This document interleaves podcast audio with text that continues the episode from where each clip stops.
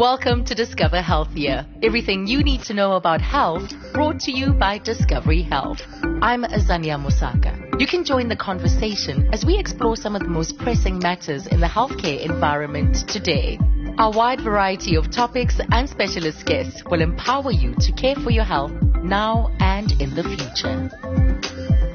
Raising healthy children is one of the toughest challenges facing modern parents. That's why this podcast is a must listen for mums and dads of children and young teens. As a mum, I know that today's children are growing up in a world in which their mental, their physical, and emotional well-being are challenged on an ongoing basis. So what should mums and dads know when it comes to ensuring that they're equipped to raise healthy children? Join me as I speak to experts who give you all the physical, mental, and emotional tools you need to give your children a priceless gift, their health, both now and into adulthood.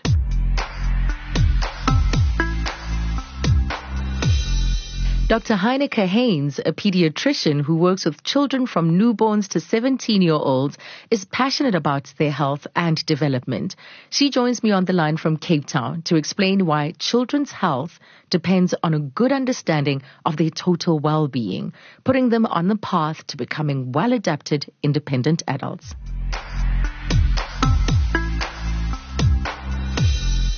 Well, Dr. Heyns, it's a pleasure to have you and thank you so much for joining us. You have built your practice on your passion and your interest in child health and development. So if we think about from birth to adolescence, how important is that developmentally for a human being?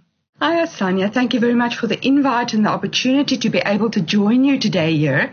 There's a quite a big discussion at the moment about where does child health starts and actually, the child health starts the moment of conception. So we are not looking from the day that the baby is born, but we're actually looking at the health of the mommy and the daddy before the baby is conceived. And then that first thousand days, that's uh, the golden thousand days, mm-hmm. is so important. So if we're looking at child health, you know, health is not merely the absence of disease it encompasses the total well-being of the child. And that means that this child is going to be raised to be the best possible himself or herself than mm. it possibly can be. And that is what we are trying to help with and assist. So mm. I always teach my parents and I say you must remember your job is not just to make your child happy, but your job is to raise and equip and guide your child to become a healthy and well adapted adult that can function and make good choices in the current day and age. Right. And let's talk about one of those facets. As you say, that health is not just the absence of disease, but it's quite a range of inputs, right? For us to have what we can call a healthy human being. So the input of nutrition, you know, children and nutrition, it's probably one of the biggest things that parents complain about. Absolutely. I mean, nutrition is absolutely the most important thing. It mm. starts before baby is conceived, then it carries on in hopefully breastfeeding. So breastfeeding is still the most important choice of food for a baby and we recommend that moms try to breastfeed between nine months and a year to give baby all those correct nutrients for growth and brain development, immunity, and then, you know, to help this baby thrive into a wonderful child. Mm. So obviously there are reasons when moms cannot breastfeed for various reasons or cannot breastfeed exclusively and that's okay. You know, there are excellent infant choices of formulas, but preferably discuss it with a nutritionist or a pediatrician or the GP or the clinic sister before choices are made because they are tailor made for each baby. And then between the ages of four and six months, solids can be introduced in the form of vegetables and fruits, and we refer to that as weaning. Now, weaning does not necessarily refer to the removing of breastfeeding. It is just the addition of other foods. And I often get the question of moms that says, yes, but, you know, must I not just push the exclusive breastfeeding to six months. And yes, you can definitely do that. But it doesn't mean that when we add food, we take away from the breastfeeding. Mm. It's just about teaching the baby tastes and textures and how to tolerate solids and how to eat it. And some of the most important factors when we start weaning our babies is that we try not to give all these artificial sugars, these jars and boxes and pots and everything else that is preservative full or sugar full. That's not great for babies. So we try to wean them basically for the first two months just on vegetables and fruits mm-hmm. as you did in nature, steamed and pureed for baby. And then at six months, we start introducing the protein. So that will be your chicken and fish and eggs and legumes. And also very important now is the early introduction of peanut butter. Um, they've done a wonderful study in the UK called the LEAP study that early introduction of peanuts in the form of a peanut butter can prevent or at least lower the risk of a peanut allergy. So that's why we recommend that babies from the age of six months starts with one teaspoon of peanut butter three times a week. And then about eight months, baby can start eating from the family diet and we start adding some finger foods so the baby can get used to the textures and bigger chunks and start biting on things. Yeah. And then by one year, baby should be incorporated fully into the family diet, but obviously in manageable pieces and self-feeding is more important. Right. We get to one year, we start getting this little independent toddler that kind of have their own ideas about life. And a couple of rules there is that we try to see if we can get them to eat between five and six portions of fruit and veg per day, mm-hmm. spread over the whole day. And we prefer to give them whole foods versus processed or preserved. So try to give them real food and not easy foods for children. I'm sure you hear parents say, my child doesn't like vegetables. You know, my child doesn't eat vegetables. How do you respond to that? right. So the one thing I always teach parents is that, um, first of all, children don't grow up in hotels and they don't cannot order from menus and etc. So mommy's job is to prepare and offer food. And that's where it ends. It is the toddler's job to eat it. So if your toddler refuses to give something, it's okay. We're not going to push him. We're not going to fight him. We're not going to have, you know, this battle of wills that kind of entails with little toddlers. But there must not be an alternative. There must not be a fallback food, an easy food, because then mm. they learn that if I don't eat, I'm rewarded with something nice. So mommy must try to if there's vegetables as part of the diet, vegetables must be on the child's plate. Yeah. Try to make it interesting. Try to make it colorful. Uh, you can hide it. You know, you can do stews and you can do stir fries. There's quite a lot of veggies that you can put on the base of a pizza if you puree them. Fruit and veggie kebabs, salads, you know, that mm. kind of thing is a, is a great way to make it interesting. And then obviously parents must lead, lead by example. You know, if the, if the, if the dad's not going to eat the veg, you cannot expect the little one to, to, to try to eat the veg. But what about later when they're now adolescents or even pre-teen and they're just so much more independent, they can make their own meals. And this is where bad choices are up to them. You know, yes, you might not have introduced them to all the processed foods, but as they get older, you know, they, there's a lot more autonomy about what they like and what they eat. Absolutely. You know, adolescents, I love adolescents. They're amazing.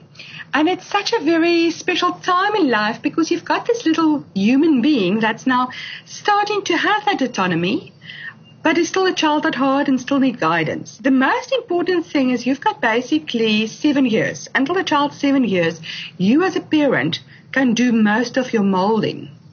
After seven years, external effects are starting to play such a big role. So I try to teach parents and I say, you know, be a conscious parent when you work with your child and when you teach your child, teach your child from the very beginning how to make good choices and what are the consequences to choices. I find in today's day in life, consequences are often pushed aside and parents don't or children doesn't want to take the responsibility of their choices. Mm-hmm. So, you know, if a child knocks, say, for instance, into the table, you pat the table and you say, naughty table. But actually, what you teach the child is it's the table's fault, it's not your fault.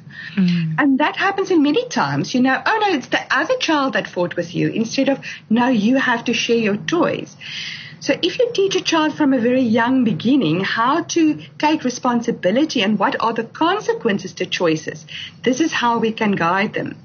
And then obviously to try to get the social media and the support groups and the schools and the cafeterias to move towards healthier choices. We see a lot of that currently, if you go into the malls, there's less and less fast food restaurants and more whole food restaurants. So there are fun places to eat, but to have healthy choices of foods. As you say, yeah, that uh, the modeling, the role modeling from parents is a critical component. But now that we've touched on nutrition, as you said, health isn't just about the absence of disease, but disease can come along. There are signs and symptoms, and sometimes because children are young, they might not have the words or the means to communicate these. You know, some things might not be hard to understand in a child when they are ill. What are your overall guidelines around conditions and how as parents we what we need to do? Absolutely. So I know every any parent that is entrusted with a new young little baby feels very fragile. Yeah. I don't necessarily know what to look out for. But it is a learning curve. It's learning to care for that baby, to learn the cues and things. The most important cues in babies, especially in infants, is growth and development. And there are amazing, wonderful apps available now that you can download onto your phone and that you can check and see and make sure that your baby reaches certain milestones by certain ages, as well as following his own growth curve. You know, it's often just taking the baby to the clinic for a weight check and plot it on the app. So obviously the moment that there's any growth failure or there's developmental failure, that's a red flag that needs to be looked after. And as we look at infants, obviously the most common reasons for infants to seek medical help is things like infections, injuries, and then obviously things like birth defects, metabolic infections, genetic conditions, etc. So the red flags that we look out for in infants are things like poor feeding. So this is a baby that struggles to finish a feed, that takes a long time to feed, that gets tired after a short little while in the feed or has been feeding well and suddenly is not interested. That's always a warning sign in the infant. Any form of temperature in an infant. Mm. If baby's vomiting, lots of babies vomit. They posset this little bit, but you know, it's kind of a baby that's not vomiting that is suddenly vomiting bucket loads, mm. or a baby that is been vomiting but suddenly vomits a whole lot more and is also lethargic. So it's you must see it in perspective. And right. then if a baby becomes very pale or if a baby's blue, you know, blue babies is mm. not never a good thing. And it's not the hands and the feet because that's normal to be blue. It's the tongue of a baby that must not be blue. So if ever you see a blue tongue, that is a warning sign. And then lethargic babies. Babies have got their naps and there are certain good days and there are bad days. But generally, mommies know the behavior of the babies over a couple of weeks. And then if baby becomes very lethargic, that is obviously um, a sign.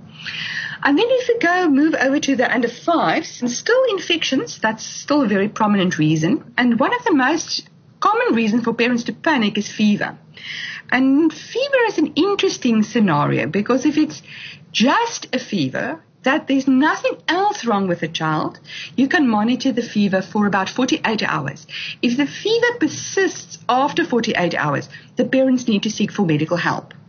But if it's just fever and the child's still eating, he's still playing, there's no vomiting, there's no coughing, there's no other symptoms, that's when you can take the wait and see approach. But mm. if fever is coupled with something else, then you need to look for medical help much sooner, especially if there's things like persistent vomiting. And again, it's not just one vomit. It's the little one that kind of vomits and mommy tries to give a couple of sips of milk or water and it comes out. And then you mm. try a bit of Calpol and then it comes out. You know, that persistent vomiting. If a baby has got persistent diarrhea, you know, it's literally kind of every hour or half an hour there's a runny poo.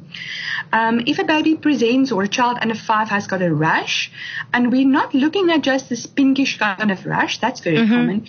we're looking especially at a non-blanching kind of rash. Now, the glass test is a very, very nice test to see whether a rash is blanching or not. You take a glass and you press the glass against the skin where the rash is present. If the rash gets lighter, it's a blanching rash, and that's mm-hmm. usually a viral rash or not something to be too worried about. But if the rash remains exactly as red as it has been, that's the kind of rush that we are worried about, and that needs urgent medical care. So that baby needs to go to the doctor. Wow. And then again, if a baby is, uh, you know, not drinking, refusing to drink, it's a big sign that something mm. is not right. And then signs of respiratory distress, basically showing this child is struggling to breathe. So again, the color usually is not so good. It's a bit pale or a bit blue. Child's breathing very fast. There are some indrawing. It's when you're looking at the chest, you undress the child and you look at the chest and you see, you know, the skin kind of pulls in between the ribs and, yes, and yes. the ribs. And here you know on the top of the sternum. That's indrawing, so that's a sign of respiratory distress. And you can see that the child's tummy is actually trying to push the air out of the chest. Uh, yeah. You know, tummy muscles are breathing. That's all signs of respiratory distress. And then very important for parents to learn from it from very early onwards is signs of dehydration. It's not the vomiting, it's not the diarrhea, it's not the gastro um, that's causing the problems. It's the resulting dehydration that's dangerous. So signs of dehydration that parents should be able to spot are things like sunken eyes or a sunken fontanelle. Again, that lysergia. The mouth is dry. The lips are dry. There's dry nappies. You know, the baby normally has peed by eight o'clock in the morning, but there's still a kind of a dry nappy. And then the decreased skin turgor, and it's almost kind of a doughy feeling, especially on the skin and the abdomen. The heart rate usually goes up when they get dehydrated. And then they've got what we call a prolonged capillary refill. Now that's an easy one to test. So you, if you take your finger, your thumb, and you press on it with your other finger, you see that it blanches but quickly pinks up again. Now that's normal capillary refill.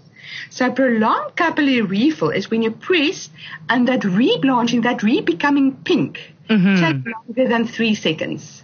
Then it's delayed capillary refill. So that's a sign of dehydration, right? This was such a, like just those points that you've shared. It feels like a brief masterclass on the things that we need to be so aware of, so succinct. I'm really grateful for that. But let's take a broader picture a picture at children growing up in South Africa. What are some of the facts around child health that are specific to South Africa? And how do we compare to, to countries? Is there interesting research or developments that add to our understanding of child health? Child health is a very interesting topic. It's a very hot topic. It's always been a hot topic. So if we're looking at statistics, basically child health is improving. We know that worldwide.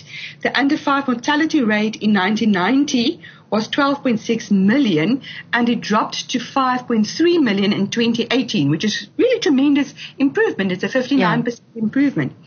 So if we're looking especially in South Africa, the statistic says there was 65 deaths per thousand births in 1992.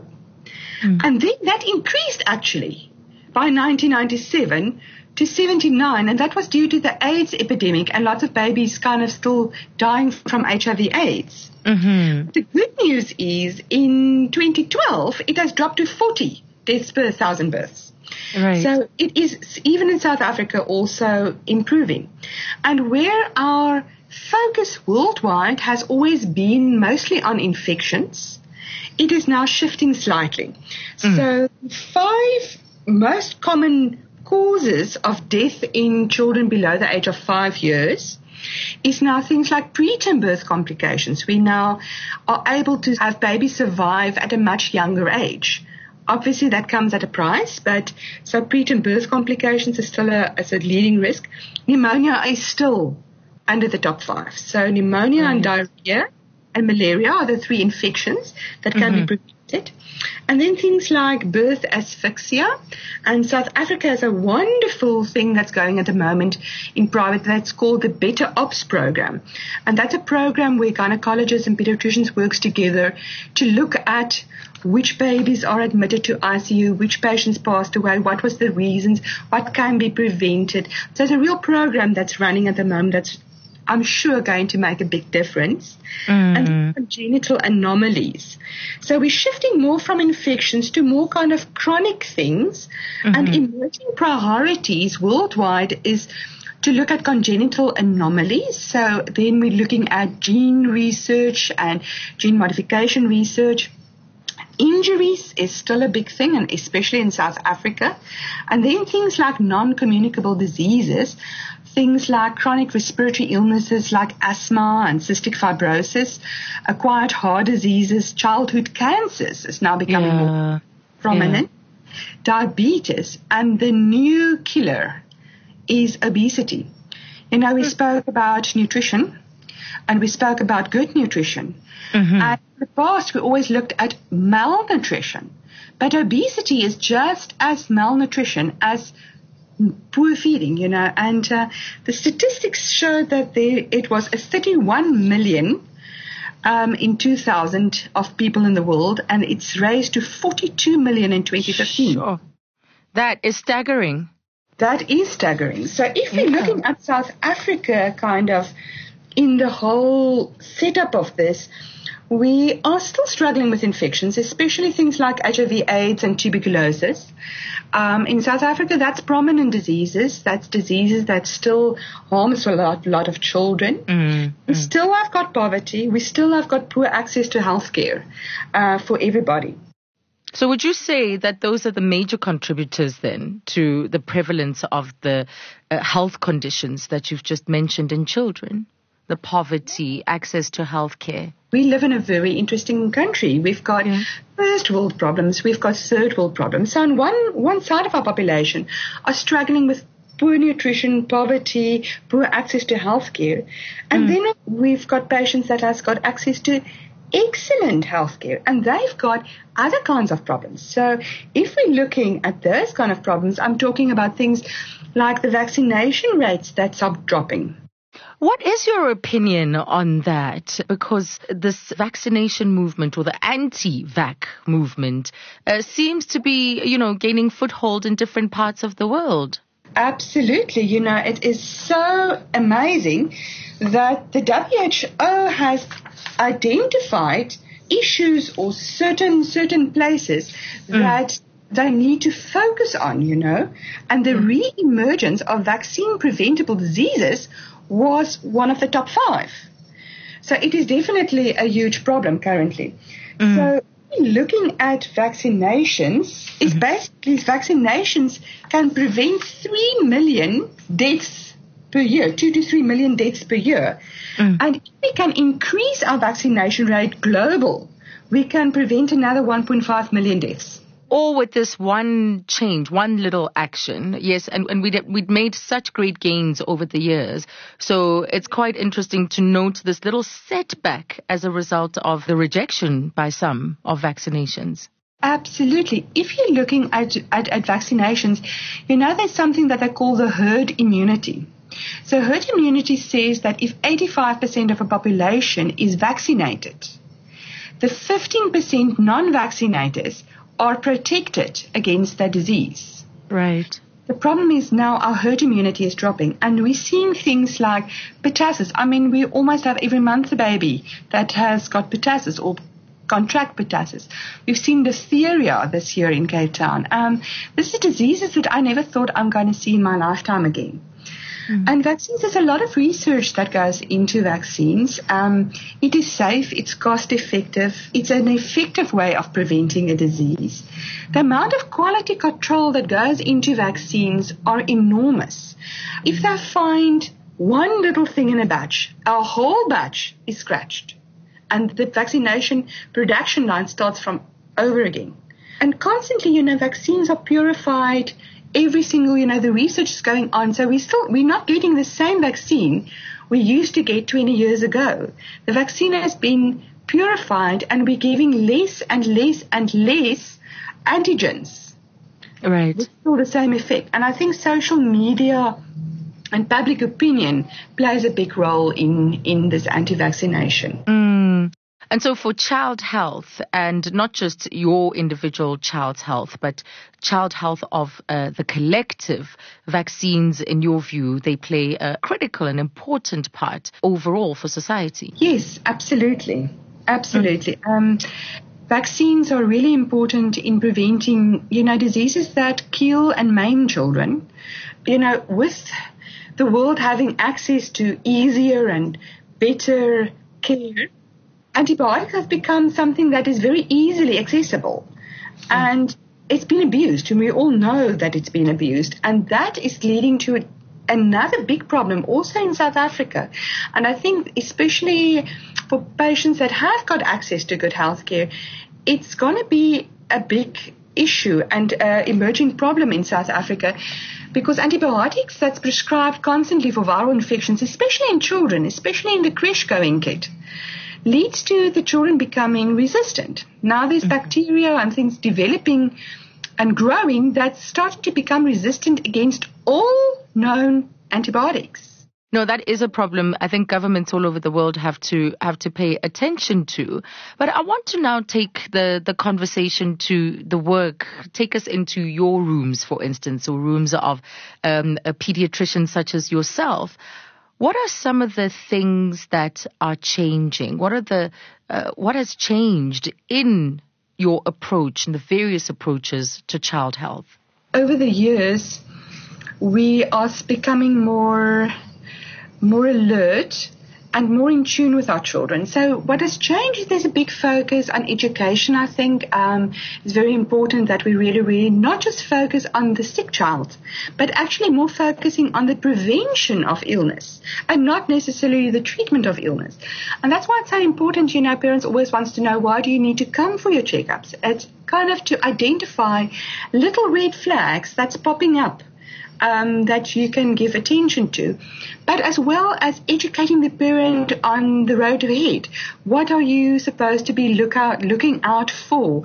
What can you do? So, you know, it's all that education. So I think we're doing quite a lot more education and prevention now than we used to do in the past, which is actually something that I really like doing and it's very interesting.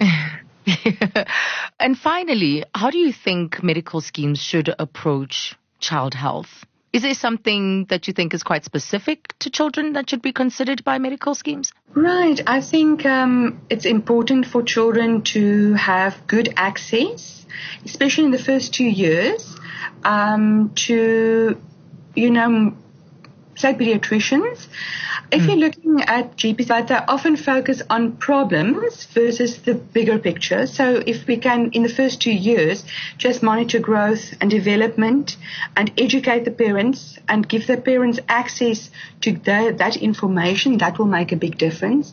If we, if we can run campaigns where we can educate parents. Um, one thing that um, I found is that I think our parents are ill equipped with dealing with the demands on parenting. In the past, children, it's, we said it takes a village to raise a child. Now I find that we have got capsule living. And mom and dad's both working, the child's in the creche, the grandparents are far away. And the demands and the stress on the parents to provide for the family leads, leaves very little left over to have conscious parenting and guiding that child. The child's often kind of just put in front of the TV or the necessary is done and the physical care is there, but not necessarily, they don't know how to give that overall emotional care. So if we can have, you know, platforms where we can teach parents basic parenting skills, how to deal with a screaming toddler, how to get your child to eat his vegetables, so on. And then um, helping parents and assisting them to make healthy choices. I've seen a beautiful eight-year-old yesterday that researched healthy eating and came with a plan to a mommy and says, "Mommy, I need to eat these things because this is what I'm great," which is absolutely amazing. That is amazing. and I think that's an inspired note to end things off on. I've loved our discussion.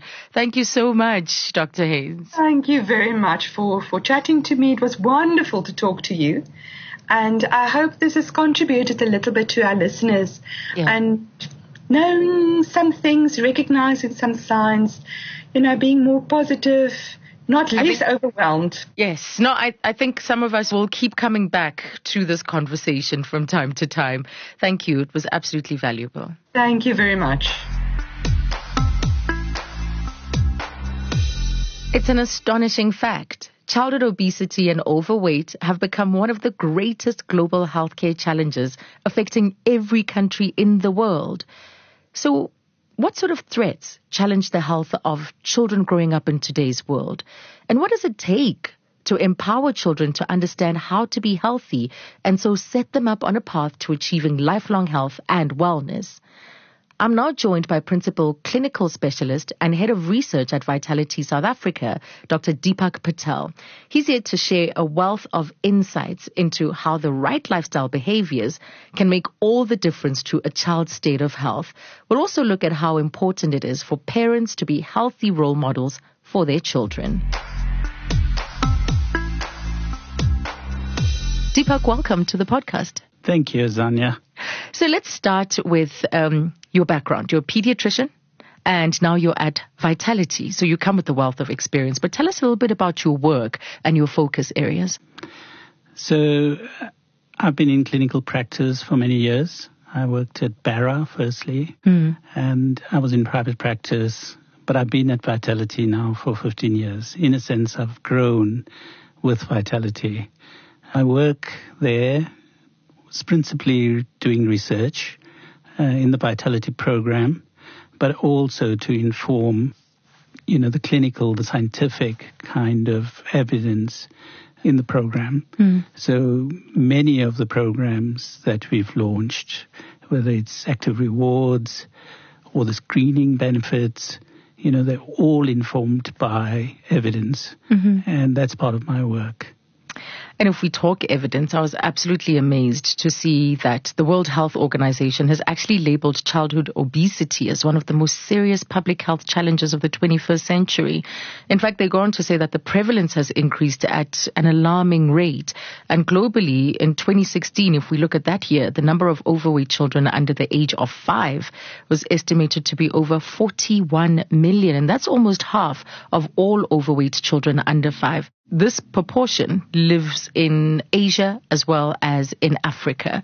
Talk to us a little bit more about this reality that confronts the health of our children.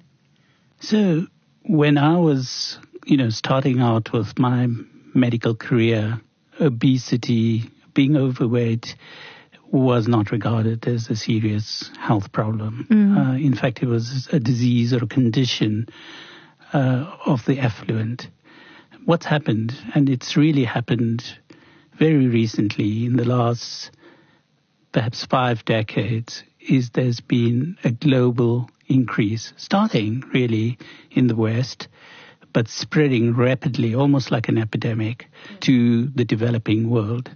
This epidemic of overweight and obesity.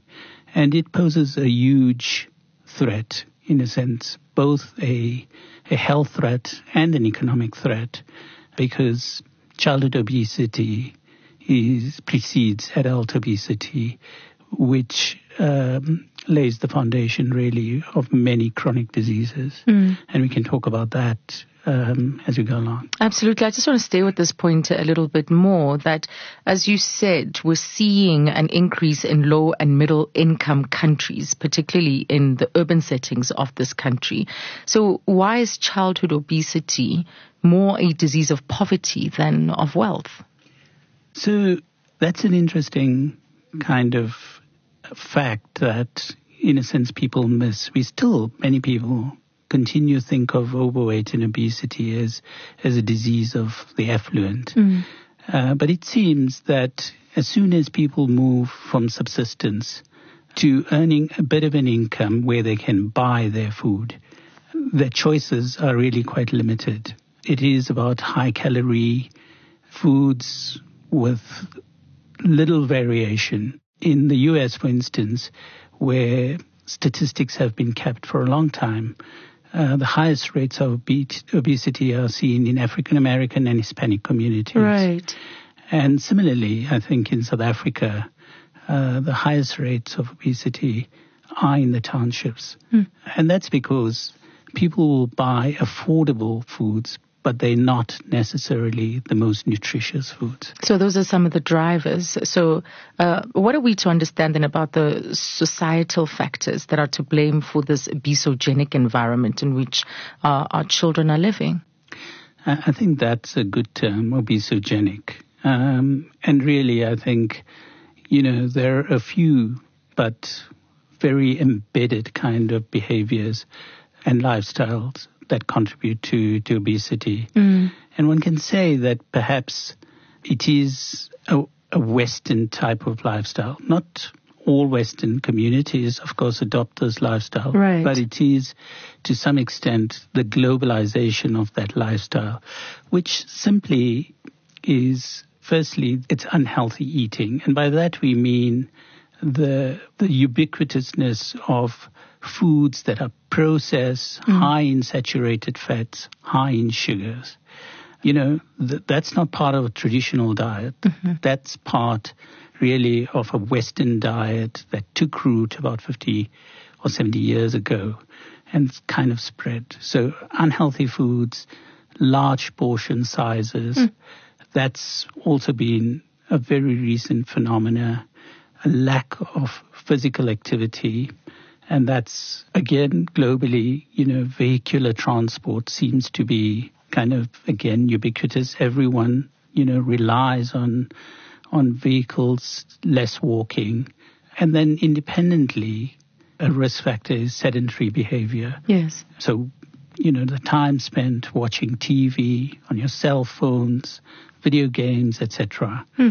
So those are all factors that have contributed to this epidemic. Right. And I do want us to go into those very specific areas of a child's life. But let's start with the family. Let's look at parental attitudes. What role do they play in a child's health?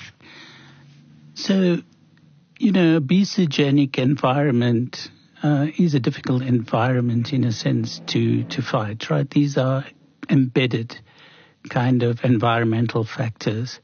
But a family plays a huge role and a very important role hmm. in guarding against the excesses of those environmental factors, in protecting a child. Hmm.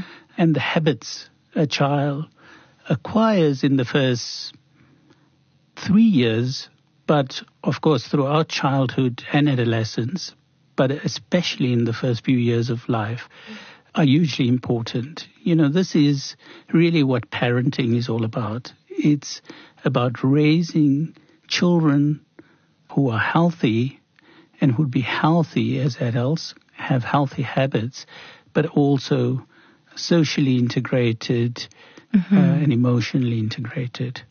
So really what the family does in terms of healthy habits is very important. And I mean, the first step in that is just knowing what healthy is. Often parents tend to repeat the kind of unhealthy habits that they've acquired in bringing up, in raising their own children. Right. So how are healthy habits formed then? You know, it's said that about 70% of our behaviors are habitual. Mm-hmm. I mean, if we think about it, really, you know, going to the bathroom in the morning and then washing your hands, that's a healthy habit, washing your hands. Brushing your teeth is a healthy habit. Uh, we don't really question the value of it, you know, because it's acquired as habitual behavior in childhood. In the same way, we often acquire unhealthy habits. So if a family, for instance, has their dinner while watching TV, after a while, switching on the TV is a cue mm. to eating. So mm. it's not hunger often that's driving that behavior. It's not a need to eat. It's a want kind of, which is triggered by just switching that TV on. It's, it's almost a Pavlovian, you know, conditioned reflex. Mm. And in some ways, I think one needs to create an environment where healthy habits embedded or ingrained. And that's really a challenge of parenting. I think in doing so, often, if parents do this consciously, they themselves might acquire mm-hmm. uh, healthier habits, you know, break their old habits. Yes. Now, if we are talking habits, it's also about what we recognize, what we reach out for on the shelf. So, how important are our shopping habits, and how is this linked to our eating behavior and what's on the plate?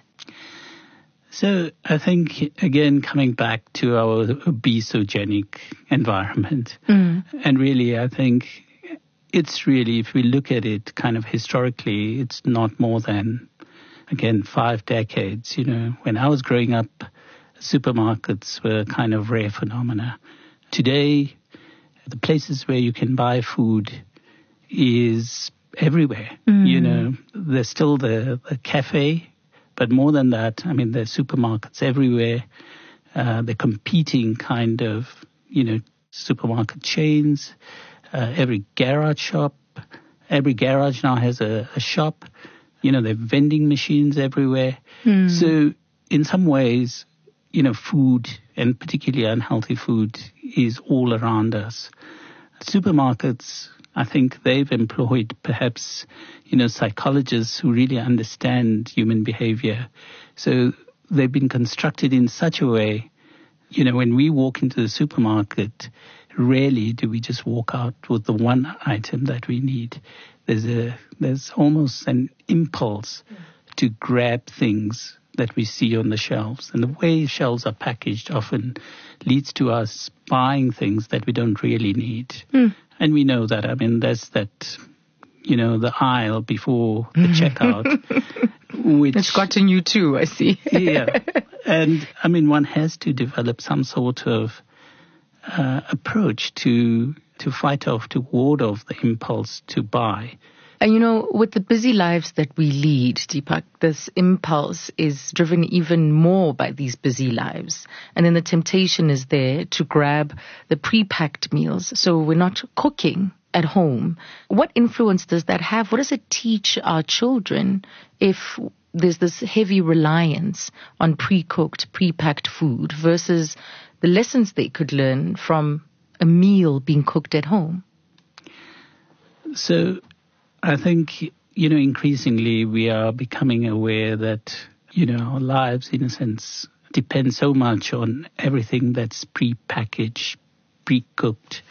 But I think slowly we're also realizing that there's some value in doing this ourselves, mm. in cooking. I mean, I'm a latecomer to this. I'm only starting, to be quite honest, learning how to make roti. My mother kind of showed me and um, I think there's great fun value in doing this. Also, one then becomes very conscious mm-hmm. about what one is eating. Yes. Uh, not only conscious of what one puts in the in the food, but also about kind of portion size, the amount you dish up. And there's huge benefits in doing this as a family, cooking yes. as a family. Uh, I mean, it's the social connectedness. Mm. Uh, I think what we're seeing so often is kids who come from school, they're no parents, eat by themselves, often tend to eat more than they need to, eat more junk, right. drink high calorie kind of fluids. So I think doing things as a family will reduce the temptation, the impulse yes. Uh, to do that. Wow. So, what are the consequences? Let's look at the long and the short and long term consequences of childhood obesity. So, I think the short term consequences are many. Mm-hmm. Um, you know, one thinks really of obesity leading to chronic diseases in adulthood, but increasingly one is now aware of many of these diseases actually beginning yes. in childhood, in adolescence.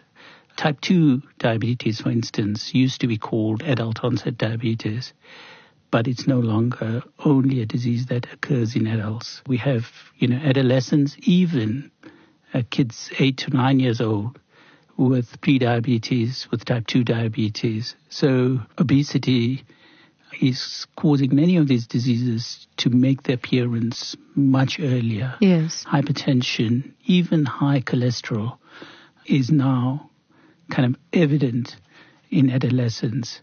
Uh, but over and above that, actually, there are other conditions that might manifest in adolescence. There's sleep apnea, that's common with obesity, both in children and in adults. In fact, Charles Dickens, in one of his books, The Pickwick Papers, has a child mm-hmm. who nods off to sleep. The child is, in the book, an obese child. And that's what actually the syndrome of sleep apnea is in childhood. Pickwickian syndrome, it's called. I see. They also other things, other conditions that occur with obesity in childhood. So, you know, there's a kind of debate about whether obesity is a risk factor for disease or a disease. To some extent, it's an esoteric debate. Right. In reality, obesity leads to many immediate kind of uh, health problems. And for the adult? Well, it's multiplied. Mm. You know, obesity in adults is associated with type 2 diabetes. In fact, there's a very strong correlation between type 2 diabetes and obesity. If you look at how type 2 diabetes is increasing, it's the same graph, very similar to the increase in, in obesity. So type 2 diabetes, hypertension, high cholesterol, sleep apnea, arthritis, back pain, all sorts of conditions that yes. are associated with obesity.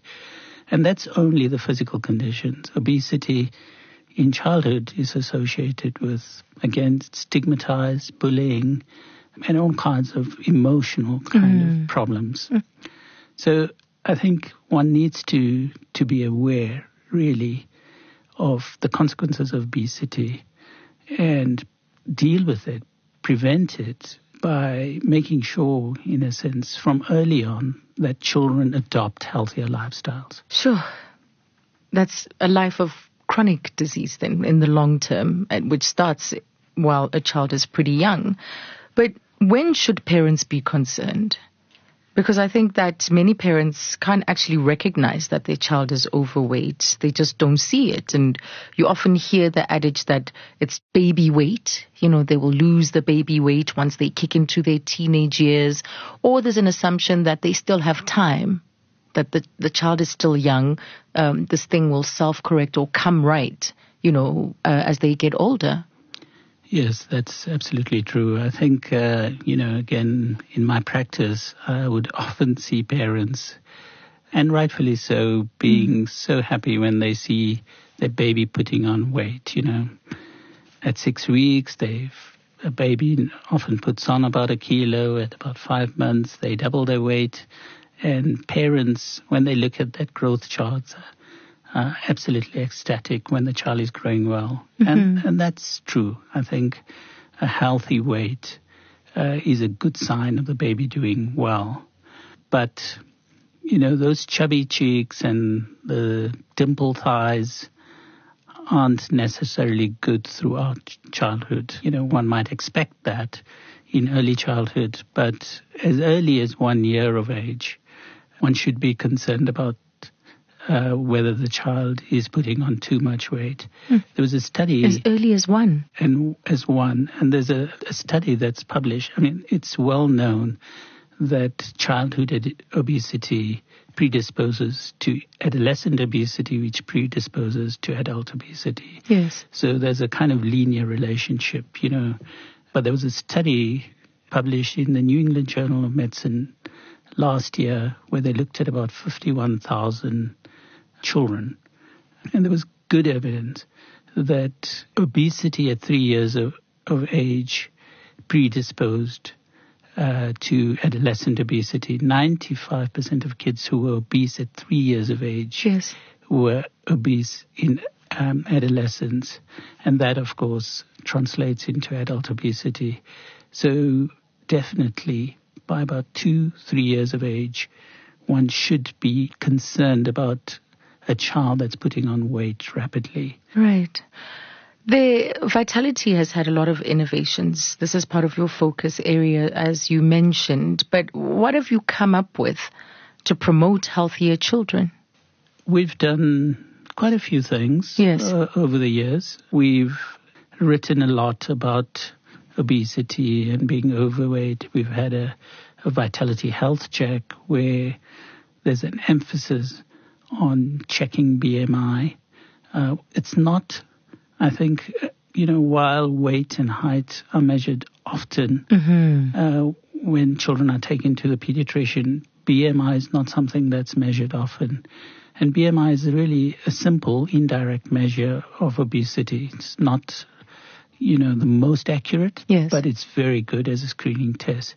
So we've promoted checking BMI. I think there have been some parents who've been offended when we've alerted to their, them to the fact that their child might have an unhealthy weight. Mm-hmm. But we think it's our kind of duty, in a sense, to make people aware of this. Right. So we've had a kids vitality health check. We do an online kids assessment. And this year we're launching a kids program, which really is an incentive program for kids to adopt healthier behaviors, whether it's eating behaviors, physical activity, sedentary behaviors. And it's all mediated through their parents Right. it's really the first step in this program. Uh, I'm sure future iterations of the program will become kind of more intensive. Mm-hmm. But as a first step, we're getting parents to get their kids to be engaged with healthy behavior and incentivize them to do so and reward them. Yes, because we do our own checks, so we know all our numbers, but we don't do the same for our children. Absolutely. So, I mean, we recognize that Yes. health is a family thing. Mhm. Uh, it's not usually, I mean, then there's good evidence that uh, families get healthy together and they get unhealthy together. So, you know, more and more vitality is becoming, in a sense, a family program. Right. Of course, you know, it's difficult. I mean, we don't want to interact with children directly. But as they get older, uh, they might be able to, and adolescents would definitely be able to interact with our program with the consent of their parents. Absolutely. Am I to understand then that key mitigating factors, such as physical activity, such as sport, can also be incentivized, are being incentivized through vitality? But what are you doing actively as part of the vitality program to get kids out there playing more sport, being more physical? Is that part of uh, the program directed at children? Absolutely. So, I mean, we're not obviously directing this to kids in person. Yes, yes. But through their parents. And we, through their parents, encouraging kids to be more engaged. So the Vitality Active Rewards program, which is really an online app where uh, you can record uh, your activity, that we're going to make available for adolescents. So adolescents would be able to join the Active Rewards program. For younger kids, it's going to be mediated through their parents. And the more engaged kids are, you know, the more kids would be incented. I mean, physical activity is a key part of the Vitality program. And we think that physical activity is key to kids' health as well. Yes. Let's talk about that. What are the benefits of sport and exercise to a growing child? So we've said that, you know, our environment in a sense has led to people being less active. And by that we mean both in activities of daily living. You know, I used to walk to school. There are fewer people now, I think. Yes. There are still kids who walk long distances to school. But I think, you know, a lot of kids also rely, and understandably so, on, on public transport, on taxis, Mm. uh, on their parents dropping them off at school. So there's less activity. Kids are less engaged in in other activities, cleaning the house, you know, helping with garden gardening and so forth. So globally, there's been a decrease in the amount of activity kids do. And some of those cannot be reversed. I mean, for safety issues, we know people are not going to allow their kids sometimes to walk to school. Yes. But that can, to some extent, be addressed by organized activity like sport. And sport has many benefits. There are mm. physical benefits, you know, cardiorespiratory fitness. We've talked a lot about obesity. Uh, other physical benefits is bone health, the emotional kind of benefits. There's huge evidence that physical activity wards off. It's fun, mm-hmm. but it also wards off depression. Right. So those are the uh, psychological benefits. Yeah, and the social benefits. Right. You know, playing in a, a team, uh, understanding your role as a team player. And a good example of this is the Rugby World Cup. It leads to social cohesion. Mm. Uh, I mean, we don't want to overplay that, but it is important for social cohesion as well. So sports is very important, I think, for a child's development. Is there a role that sports specialization plays in a child's well-being? So we talk of sports at two levels. One for its health benefits. And for most kids, I think there's huge benefits in being involved in sports for its health benefits.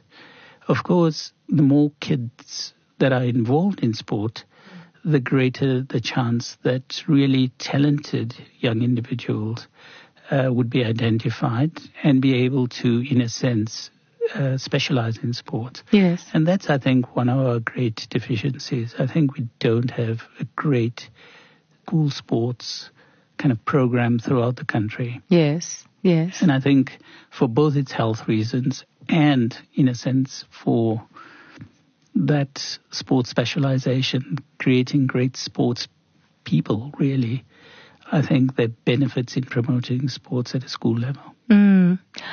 We've looked at physical activity as a mitigating factor for obesity, but let's f- now focus on the effects of a sedentary life. As you said, it's a largely um, Western thing that now is coming into low and middle income countries. But what are the effects of excessive sedentary behavior? So I've said that sedentary behavior is an independent risk factor. So mm-hmm. even if you meet your, let's say, your physical activity goals, uh, if you are excessively sedentary, uh, it's still a risk factor for right. obesity and chronic diseases. And there you know, guidelines on how much sedentary activity children should be engaged in. I mean, school is a, to some extent, to a large extent, a sedentary activity. Mm. But we're talking about sedentary activity outside the school ed- environment. And we know that watching TV, serials, you know, all sorts of programs. The screen, I mean, phone, laptop. All those all things screens. are taking more and more time in a, in a child's day. Mm-hmm. And to some extent, actually, we don't even know the effect of social media on kids' health. The amount mean, of time. Ooh, yes. Exactly. So I think there's both, a, again, a physical element yes. and a social emotional element. From the physical side, uh, engagement in sedentary activity mm. means less engagement in other activities, physical activity, less engagement in creative works. And so, you know, there are consequences from the physical side. From the social, emotional side, we're only beginning to learn of the ill effects of excessive social media, particularly adolescent behavior, how social media can become an echo chamber really for unhealthy kind of attitudes. So as soon as we begin to understand it, there's a new form of social media. So the science really can't keep up yeah. with the changing social media environment. Mm, we don't have enough time to study the effects, in fact, because just as they, we adopt this new, these new social media platforms or technologies, the effects come into our lives and we can only study them afterwards. Yes, they're long enough for us, for us to understand the long-term effects. Right. But we have a sense that, you know, particularly social media has, I mean, there are some positive effects, mm-hmm. but there are also many no- negative effects. How much time is recommended regarding watching TV, time spent watching TV, playing video games? It's recommended that uh, babies should not be allowed to kind of watch TV. At least in the first two years, you know, they should not be left in front of a screen by themselves. Hmm. Of course, you know, it's impossible with with older children not to allow them to watch TV. But the American Academy of Pediatrics actually has a good guideline. Yes. And their guideline is dependent. The amount of sedentary time once, uh, one allows a child is dependent on the amount of time that's left over after a child's schoolwork, homework, physical activity, and creative activity have been addressed. Right. Uh, and so it's really a question of negotiating with the child, mm. uh, kind of how much, but usually one and at most two hours a day on average is what should be allowed. So the time allocation should go to all these other things, the good things, the the education, the homework, the extramural activity, the creative time first. So we should take these things first out of their day, uh, make sure that these are done, and whatever's remaining, then we can negotiate around that. Actually, after also taking into account the amount of time spent on sleep. Sleep is very important. Yes, uh, yes and there's some guidelines about how much a child should be sleeping. It should be about eight. Children should be sleeping eight to ten hours a day mm-hmm. and not less. So if you take all that into account, usually you're perhaps left with about one or two hours depending on whether it's a weekday or a weekend. Right. Does a sedentary lifestyle impact sleep?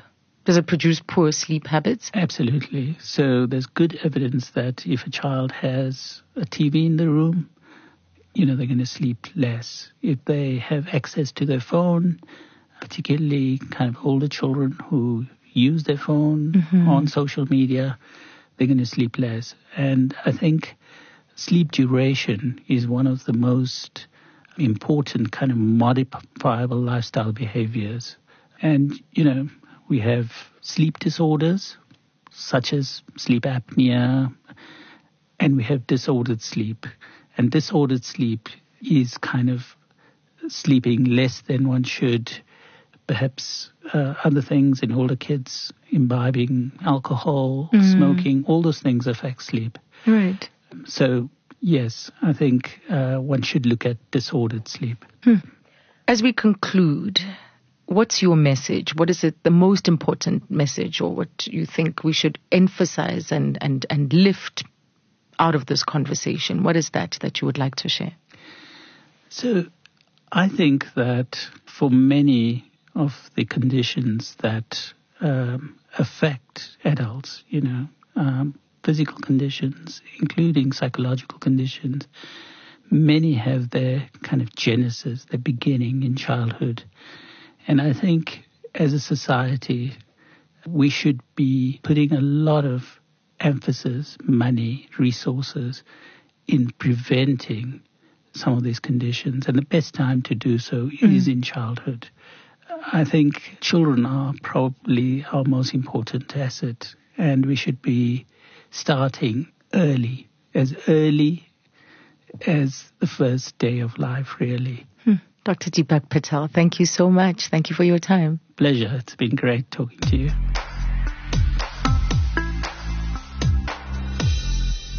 Now speaking to a specialist child and adolescent psychiatrist, and that's Dr. Wendy Duncan.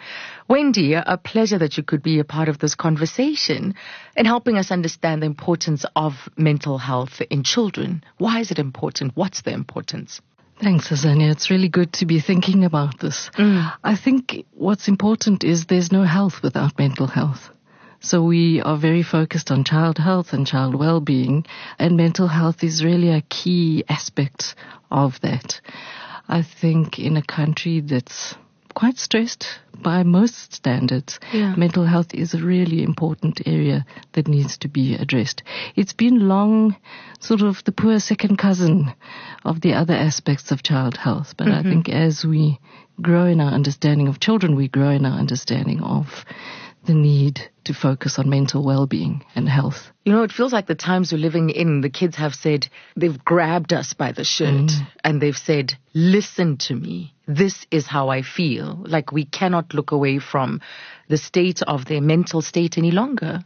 That's true. Mm. I think so. And even if they themselves are not articulating it as directly as that, certainly in a lot of the behaviors, I think also in a lot of the struggles, mm. the demand is there.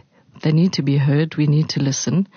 And I suppose part of what we need to think about today is what do we need to be listening out for? Yes. What do they come to you saying they're struggling with?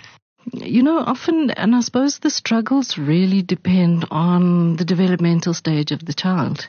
So the very young child would often not necessarily be articulating a struggle, but enacting a struggle. Mm. So the parents come.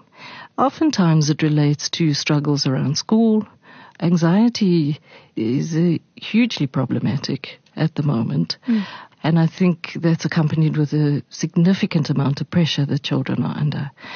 Adolescence comes with another whole basket of difficulties. Mm-hmm. And there, day to day, we're seeing a lot of kids feeling depressed, feeling hopeless, feeling burdened. Mm. So, to, you know, it really depends on where the child's at in his or her life yes. as to what's showing up. And coupled with that, where the child's at will also be indicative of how it shows up. Yes. You yes. know, so anxiety in a four year old is not going to look the same as anxiety in a 10 year old mm-hmm. or a 16 year old for that matter. We're able to diagnose much quicker now than we were before. What are some of the more prevalent mental disorders that you're seeing yeah. being diagnosed? So I think the most, I mean, the sort of bread and butter mental disorder is a attention deficit hyperactivity disorder. Mm you know, that's pretty steady. About 7% of the population, 7 to 10%. So that shows up a lot. Yeah. And I think educators are aware of it, therapists are aware of it, and, and so we're accessing a lot more of that. The other thing that we see an incredible amount of is, as I said before, anxiety. Mm. And anxiety is sort of a very diffuse term for a whole lot of stuff. So that typically shows up in children with a lot of physical complaints, a lot of avoidance behavior, sleep difficulties, really challenging, difficult, difficult behavior. Mm. So we do see heaps of that.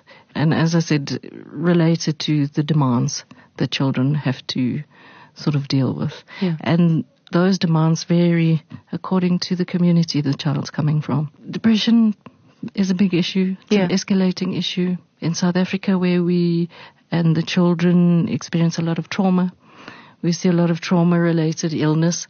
And interestingly, that's not just post-traumatic stress disorder, yeah. but something that we refer to as developmental trauma, where children are exposed to trauma early on in childhood, and that has profound impact subsequently in terms of emotional, social, cognitive development. So we see a lot of that. That's so interesting. And speaking of trauma being one of the causes for mental mm-hmm. disorders, what affects a child's mental health? What other things are affecting our children's mental health? Yeah, so I think if one takes a view that in part mental health or mental illness is biologically determined. There's a heritable component. Yes. There's a genetic component. Anxious kids, anxious parents, ADHD kids, ADHD parents. Mm. So there's that heritable component. Trauma is a significant contributor. What's also very common is learning difficulties. And by learning difficulties, I mean the child who is intellectually capable but has discrete areas where he or she cannot manage. Yeah. So there's inordinate amount of stress around schooling. Mm-hmm. So that's certainly associated with a lot of difficulties.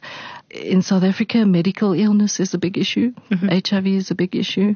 Things like epilepsy, diabetes, those are issues that contribute to the advent of mental illness you know, I want to say stress, but with the stress, it's the whole bag of parental separation. You know, a lot of the life related stuff can present uh, sort of vulnerabilities or, or a child who's vulnerable might then move into a space of developing mental health issues. Puberty is a big stressor. Mm-hmm. Mm-hmm. You know, and not so much from the perspective of the hormones that we always like to talk about, but from the perspective of that's a time of radical growth in the child's brain. Yes. So that's a vulnerable period for girls in particular. Poverty, deprivation, malnutrition, neglect. Yeah. All of those issues are, are significant contributors to mental illness. Then let's look at what the most important aspects are in ensuring a child's good mental health. For me, the key issue would really start with connectedness, Mm-hmm. Relatedness. And as people who work in the pediatric setting, setting child psychiatrists, psychologists, we focus a lot on what we call attachment. Yes. which is that early bond between the child and her caregiver, be it gogo, be it mom, be it dad, whatever the case may be. So there's attunement, connection, relatedness. Mm-hmm. That's a hugely protective factor. And I think that follows through the whole way because if there's connectedness and attunement, and it doesn't mean attunement doesn't mean you're going to have to get it right all the time. Yes. But you just got to be there and asking questions and noticing. That can sort of give you an inkling quite early on something's up here. So the connectedness certainly prevents things like anxiety disorders showing up, things like depression developing. Interestingly enough, and we live in an era where the world just functions 24 7. The good old fashioned boundaries, routine, sleep, The basics. all the basics. That's the stuff that maintains health because as a child's developing, she is developing her own regulation strategies. And those regulation strategies are not just developing emotionally and socially, but they're developing physiologically as well. My body needs to learn when it's time to sleep. My body needs to understand that I'm hungry. All of that kind of stuff. So that's very holding and containing for children. And speaking of which, I think then it's important that we address the question of resilience. Does that give us a foundation for mm. their resilience when we do that? These mm. boundaries, these basics that you speak of. I think to some extent it does. And resilience is a big area that, uh, you know, there's a huge amount of debate around. But resilience certainly can be fostered by allowing children to experience, I don't want to say adversity, although it's probably a too strong a word, but experience difficulty, discomfort, understand that they can tolerate it and understand that they can survive it. Recognize what's happening in my body mm-hmm. and know how I need to respond to that. Have a sense of how I'm feeling and what I can do to manage that. So that's part of, you know, what almost seems like we should know intrinsically and intuitively, Right. but that goes a long way. I think in an era where indulgence is uh, sort of the norm for some communities, and I think, you know, certainly many of us are guilty of that, the need to not have the child suffer or not have the child struggle and to jump in and solve and fix. That sort of urge is every parent's urge, but if parents are present and able to watch, keep safe, but at the same time allow the child to navigate some of that stuff, or not to let the child set the rules in the home, so that when bedtime is bedtime, it's bedtime. Yes. The device goes off, if it was on in the first place, you know, those kinds of things, and they won't like it, and they won't tolerate it, but Yes. uh, ultimately it will help them to have strategies going forward for their own regulation. It makes me think of, you know, this phase of parenting where we were about not letting your child play on the floor, for instance, or mm. play in the mm. dirt because we mm. think that's going to make them sick. Meanwhile, it doesn't build their resistance. And so in a similar way, without them being exposed to having to be firm and strong, then they become weak. Yeah.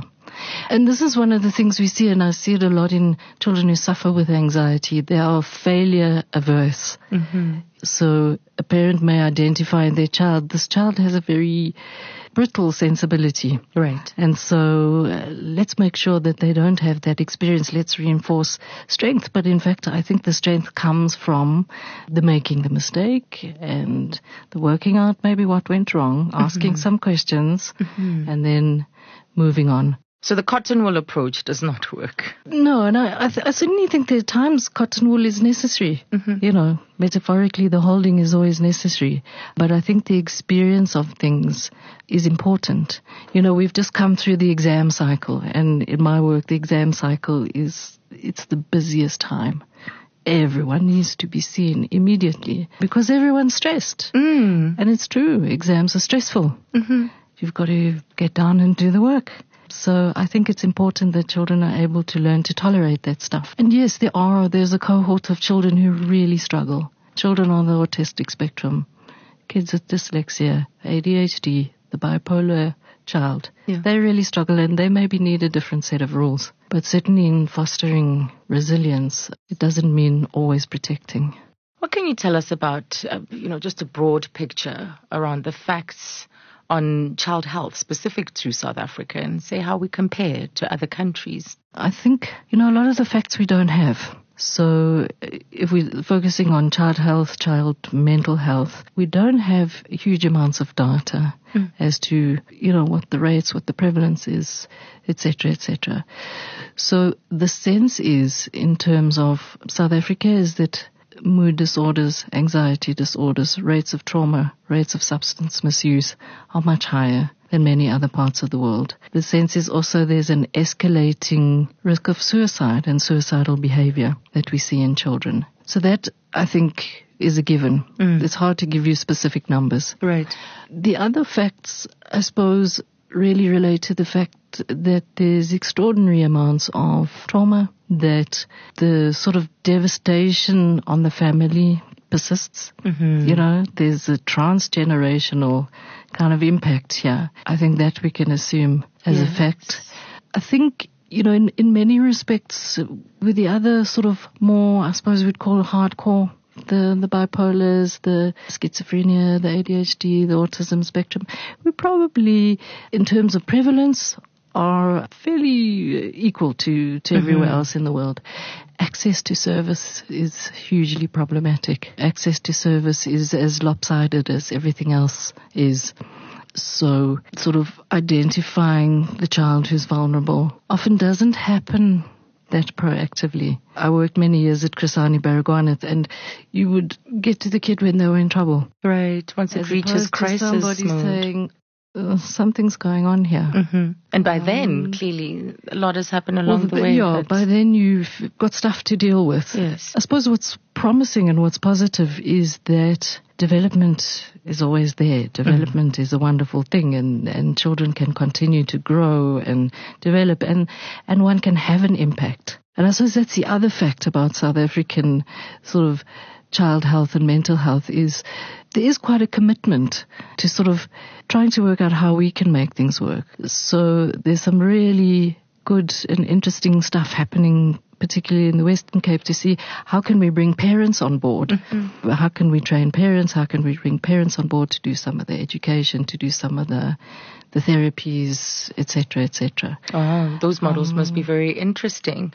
But when it comes to mental health, we're seeing interesting insights around diet. What do we know now about diet and the relationship to things like de- conditions like depression and anxiety? So there is very interesting work coming out, and I think. uh, You know, one step on from the whole diet thing is also the gut and the, brain. The brain. second brain. yeah, the gut and the brain. So I think what we know is, is certainly the excess of processed sugars, fats, etc., etc., are associated with poor child health. We've got high rates of obesity, and so I think that certainly has a negative impact on child health, child mental health. In terms of the relationship to the brain and, and the gut, I think that's kind of a burgeoning area that's, that's coming out and certainly is highly relevant in relation to the ADHD and the autism mm-hmm. spectrum. The diet thing, you know, it's interesting because again, it depends, I suppose, in which area you're working and which population you're mm-hmm. working or with which communities you're working with Yeah. as to how impactful it is. You know, I think what we see in a lot of kids is kids who are already struggling, mm-hmm. their diet becomes a problem. Mm-hmm. So one of the hugest risks for childhood obesity is poor sleep. And kids who are up all night on their games, they eat themselves awake. Yes. And we see a lot of obesity becoming a problem. So I think uh, that stuff is key. In terms of nutritional manipulation, it's not an area that I have much expertise in. Yeah. But I certainly know there are some integrative care physicians around town mm-hmm. who would guide people as to what would be better choices for them. At least there are those solutions available. Let's look a few years down the line into the lives of these children as they become adults. So, do we take mental health in childhood into our adult years? Absolutely. So, if we look at mental disorder, 50% of disorders in adulthood by the age of 15. And again, we're talking mental disorder, we're talking significant conditions like mood disorders, difficult to treat anxiety disorders. So absolutely, mm-hmm. you carry it forward. I've spoken about the fact that we see an extraordinary amount of anxiety. And what always comes up in, you know, my everyday work is, well, why do we need to manage this? Why do we need to be so aggressive about it? And part of the reasons we are so aggressive about it is simply that because if we're not aggressive about it, it morphs yes. into something else. Yes. Or it could morph into something else. I tend to think that many people who work in, in this area of child mental health do so in sort of protection of development. Mm. So whenever something is impacting an area of development or a number of areas of development, right then we need to intervene because otherwise things can go off course. You know, that's um, such a beautiful turn of phrase. In protection of development, I see yeah. it, which makes this work so important. Well, it feels that way sometimes. Yes. I mean, it's very exciting because sometimes you can sort of just think around what's going on with the child and see where where can we move things around a bit. Mm. Where can we change things? Let's talk about parents. Mm. What tips, advice, lessons should parents be aware of?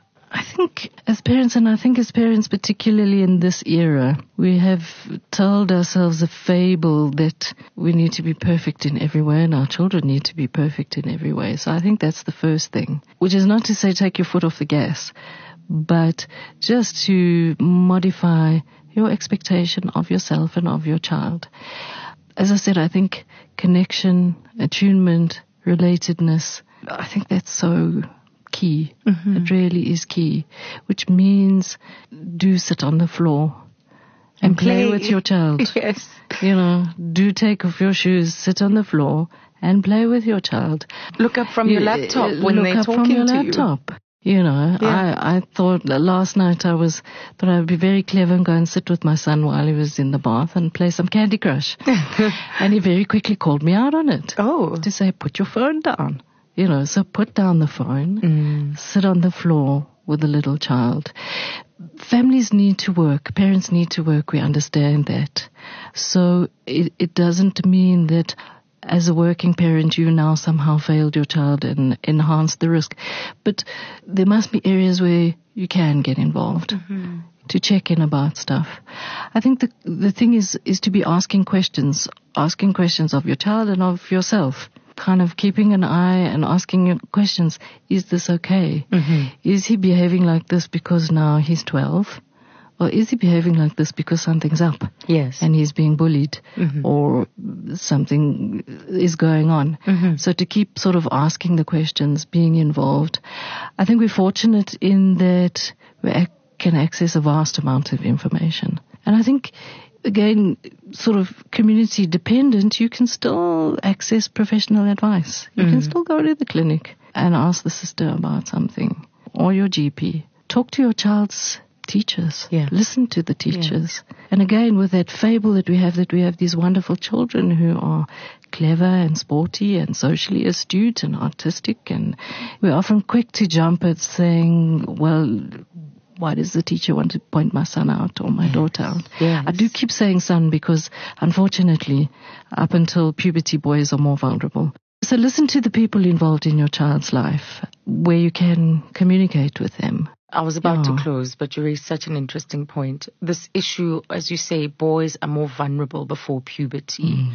Can we do a, just a quick mapping of a mm. girl and a mm. boy and what's mm. happening with them across Absolutely. with their mental health across their development? You know, just in terms of children generally acquiring or being at risk for mental health problems, as far as depression and mood disorders go, boys and girls are equally sort of likely to develop depression before puberty. Mm. After puberty, the risk to girls goes up by a factor of five.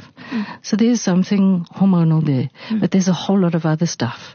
Boys tend to get ADHD more frequently than girls, so earlier on tend to be more hyperactive, definitely probably about four times more frequently than girls.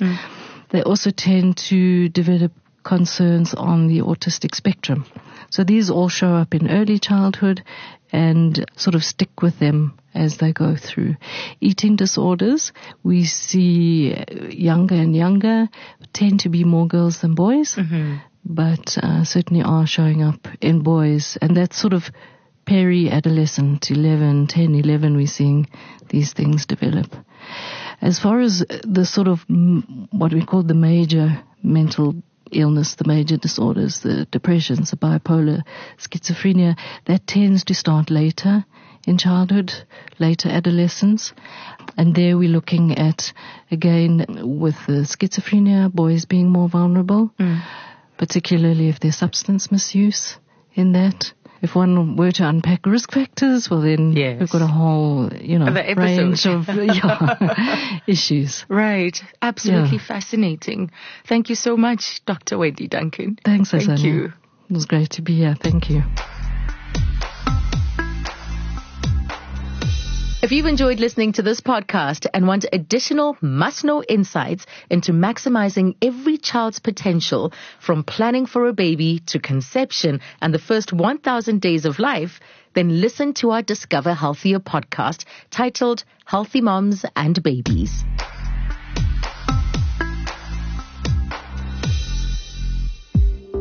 Thank you for listening to this episode of Discover Healthier, brought to you by Discovery Health.